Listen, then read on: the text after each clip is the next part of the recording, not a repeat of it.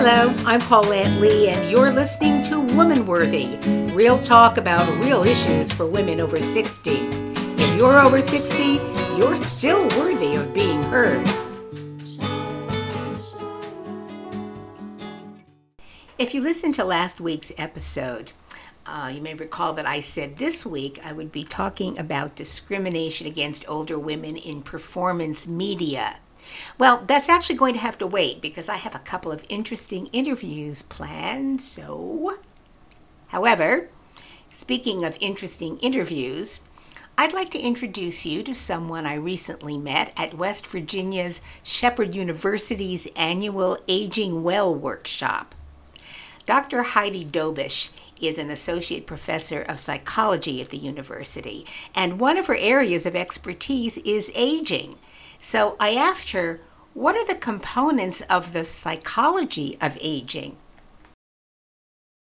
To me, it means a lot about just successful aging. You're talking about the physical changes, the psychological changes, social, interpersonal, career, retirement, and all that comes with that. Um, also, the p- public policy is a part of that as well. You know, how does that impact uh, your finances and health and all sorts of things. So it's um, spirituality, your meaning of life, um, pretty much encompasses all of that. It's the whole person. Um, spirituality is important in older adult. It doesn't mean organized religion necessarily, but older women are older adults are the majority of the volunteers in the churches in organized religion. But it doesn't mean that meaning of life is not important. It becomes more important as we get older.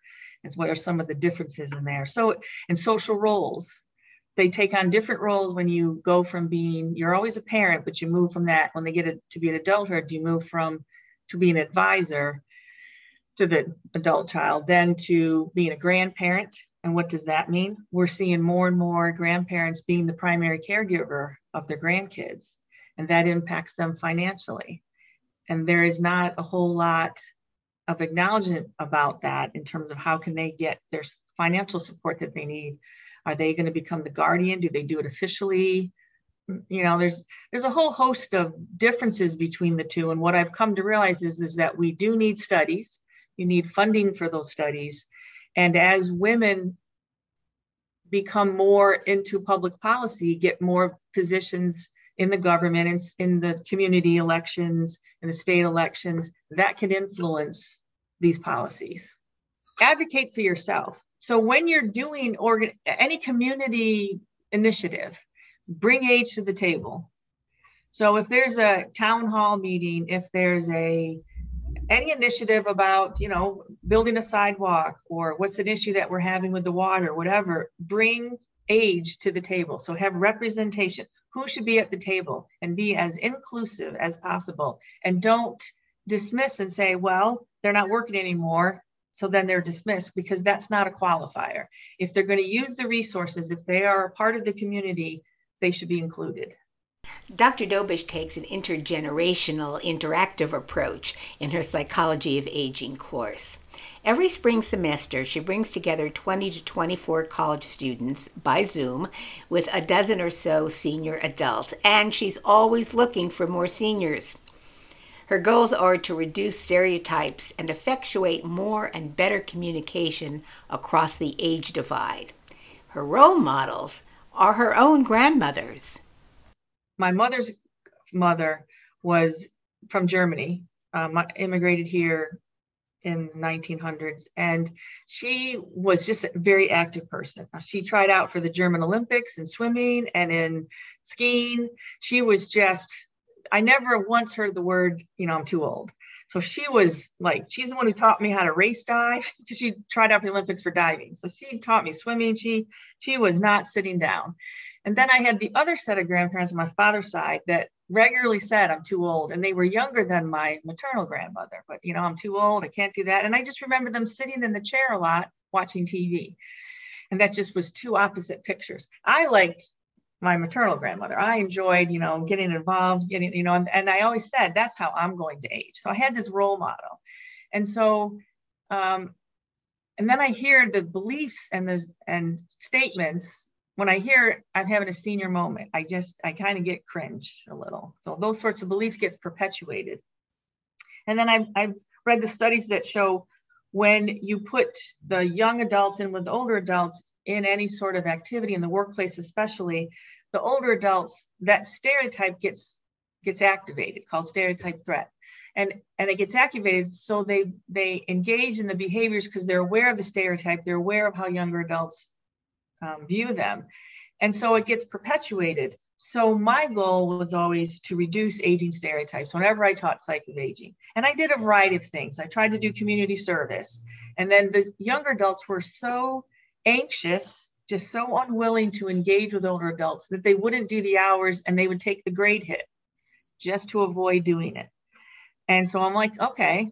So then I got, I just kept getting creative. I'm going to have you engage. I'm going to, because the thing with stereotypes is that the belief keeps perpetuating because you make exceptions. Not my grandma, not my aunt, not this. You keep making exceptions because your interactions are really primarily only with your family. So I said, okay, well, let's force the issue a little bit. So SAIL came along, which is Shepherdstown Area for Independent Living, a community for older adults taking care of one another wherever they're aging. And then you have the lifelong learning program. So I recruited from those who are active, engaged, vibrant, and say, you know, you want to have these community discussions with younger adults and have community engagement. Um, and so the first year was face to face. It was eh, um, it was a little clunky. We had to work out some bugs, and then the pandemic hit. So then we did Zoom, and um, and then we. This is my second, third year doing this now, and over the Zoom, then they had to write reflections papers. A big part of doing um, engagement is to have a reflection piece, have them think about this experience. What did it mean for me? And I would have prompts, specific prompts that they had to answer. We would meet about a topic. I always did stereotypes. And so what I would do is they would have um, the younger ad- adults would li- have a list of stereotypes that they have about older adults. Everybody had to send me one. The older adults had to give a stereotype about younger adults, as many as I could get. Hopefully, everybody gave me one. And so I put the two lists together and then I would send them out before our first discussion on beliefs. And oftentimes, the majority of the list from the younger people were negative stereotypes about older adults, and the older adults list was primarily positive loved engaging with the younger adults. They had all these positive things to say. So then there's a conversation. Look at the list. What do you see? What do you observe? I don't need to spell it out for them. They can see it for themselves. So let them talk about it. So there were questions that they had to talk about, including, I always include language because language is important for stereotypes and it's important for ageism.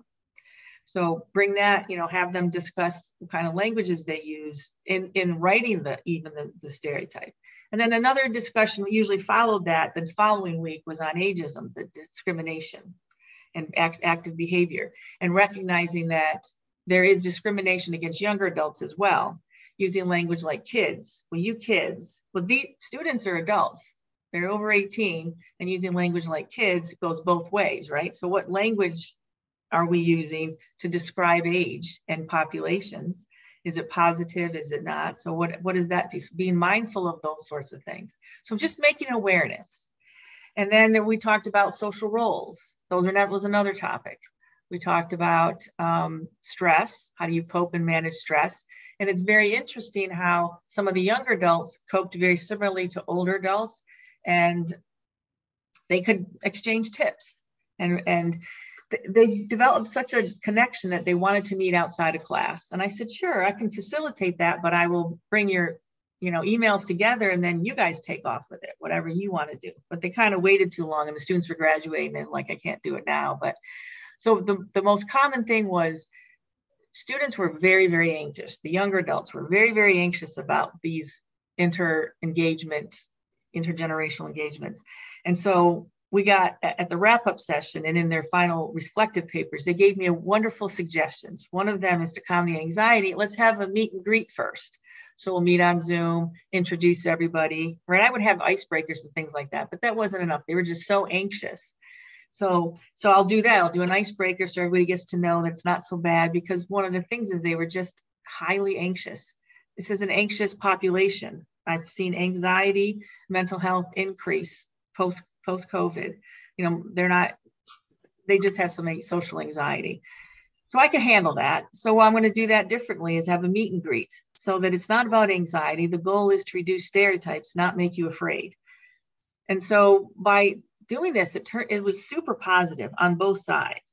Um, the older adults complained about how the younger adults weren't talking, and then I I showed well my observations are is they defer to you first. They let all the older adults go first and speak first, and then they talk. And the older adults weren't weren't aware of that. And I said they've been pretty consistent with this because they are talking, but if you just notice, they go first. Now it could be cultural, it could be out of respect. So that's you'd have to ask them that why they're doing it, but that's been my observation. So there, everybody I was watching on Zoom, everybody's eyes got wide. So it's it's been interesting noting these differences, but they're not big differences you know they're not and so i think that's what came out of it is that most of the even older and younger all said they're not that different from me you said that there was a lot of anxiety was it Ooh. just on the part of the younger emotion regulation improves across the entire lifespan. So that whole regulating of our emotions when we're younger we're not as good at it. So if you have anxiety it's probably really really high. But as we get older we get better and better at managing our emotions. I mean, I mean, the example I have is probably not a positive one, but if you think about the 20 year olds that are in prison for a violent outburst or some aggressive, when they get out, if they're 60, they're calmer, right? They, they can regulate their emotions. It's not unique just in that population, but just across the lifespan. They, you, you, we learn how to regulate, and it happens until the day we die. So that ability to regulate our emotions. So older adults were nervous but for different reasons. They didn't want to look like they don't know how to do Zoom. They didn't know, you know, the technology. Get on there early to make sure if they have technological difficulties, they don't want to miss anything. They, they're so excited to be there that the their anxiety was about, I want to make sure I'm there. I don't want to miss any piece of this. The younger adults are about interacting with people I don't know. Oh my gosh, and they're older. And if they're like my grandparents, they're going to lecture me. They're not going to listen to me. They're going to be da la la la la, right? so their anxieties are different but it's still anxiety. Older adults have anxiety, younger adults have anxiety. The younger adults, I'm seeing social anxiety big time because they're not that great at managing it and coping.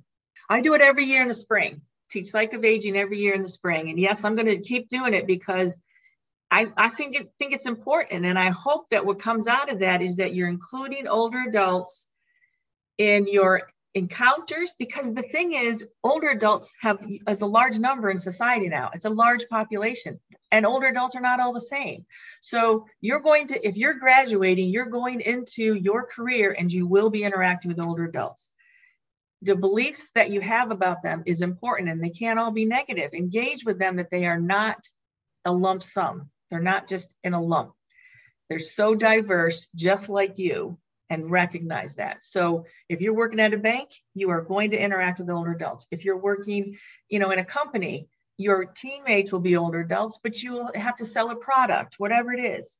So we are in the population and we're a diverse lifespan population, and that's what communities are made of.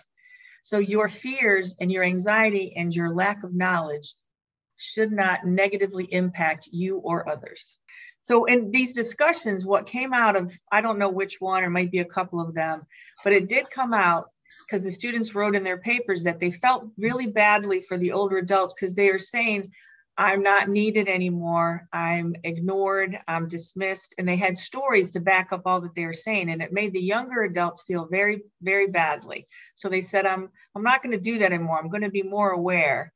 Um, and I, I said the one story at the workshop about how one student who was a server was afraid to go to the older adult table that she's and, and so as she got comfortable interacting with older adults she's like now i'm not afraid. I, I wasn't trying to ignore them. I just was so afraid i anxious. I didn't know i didn't know that i had anything in common with them. And now she recognizes that she does. So it's things like you're not that different. Age doesn't doesn't have to be a wall. It can be what connects us, not what divides us. And the final project that all the students are supposed to do is interview a family member. I, I, encourage family, I don't make it mandatory, but to encourage somebody of an older generation than, than themselves. And they have to, there's certain content requirements that they have to learn about their life, their childhood, their family members, their nationality, uh, where they lived, where they grew up, what was their educational experiences like, what was their work experience like, did they, what was their training for their work, what were their life experiences, um, what are they, do they have any health problems, so their health status, what what's their marriages, relationships, etc., children, so their life story, and they have to write their own their own questions based on what the required content is. And they have to write the write up the summary. And then they have to answer the student has to answer five questions related to what did they think about this project? What did they get out of it? Did it change their beliefs about older adults etc and what's come out of that is most of them do do family members they do their grandmother. Some of them record it so that they have that voice forever during the interview. Some of them say i learned about things about my family i had no idea about. Other people have done it where they had a very contentious relationship with their father or their mother and they do this assignment and it brings them closer because they now say well now i understand why they are the way they are some of their life experiences. And some of them have had really rough upbringings and rough experiences including combat and, and whatever. So what i get from this is if it strengthens families anything that strengthens families can strengthen society if you're interested in participating in Dr. Heidi Dobish's online intergenerational psychology of aging course, you can contact her by email at hdobish, that's D as in doll, O, B as in boy, I, S as in Sam, H, at shepherd, S H E P H E R D dot edu. And I'll put her email as well as information about Shepherd University's annual Aging Well workshop on the Woman Worthy Facebook page. Thanks so much for listening. Have a great week. You have been listening to Woman Worthy, real talk about real issues for women over 60. Tune in wherever you receive your podcasts with new episodes every Monday morning. You can leave your comments by downloading the Podbean app to your device and on the Woman Worthy Facebook page. I'm Paulette Lee. I hope you found this program worthy of your time.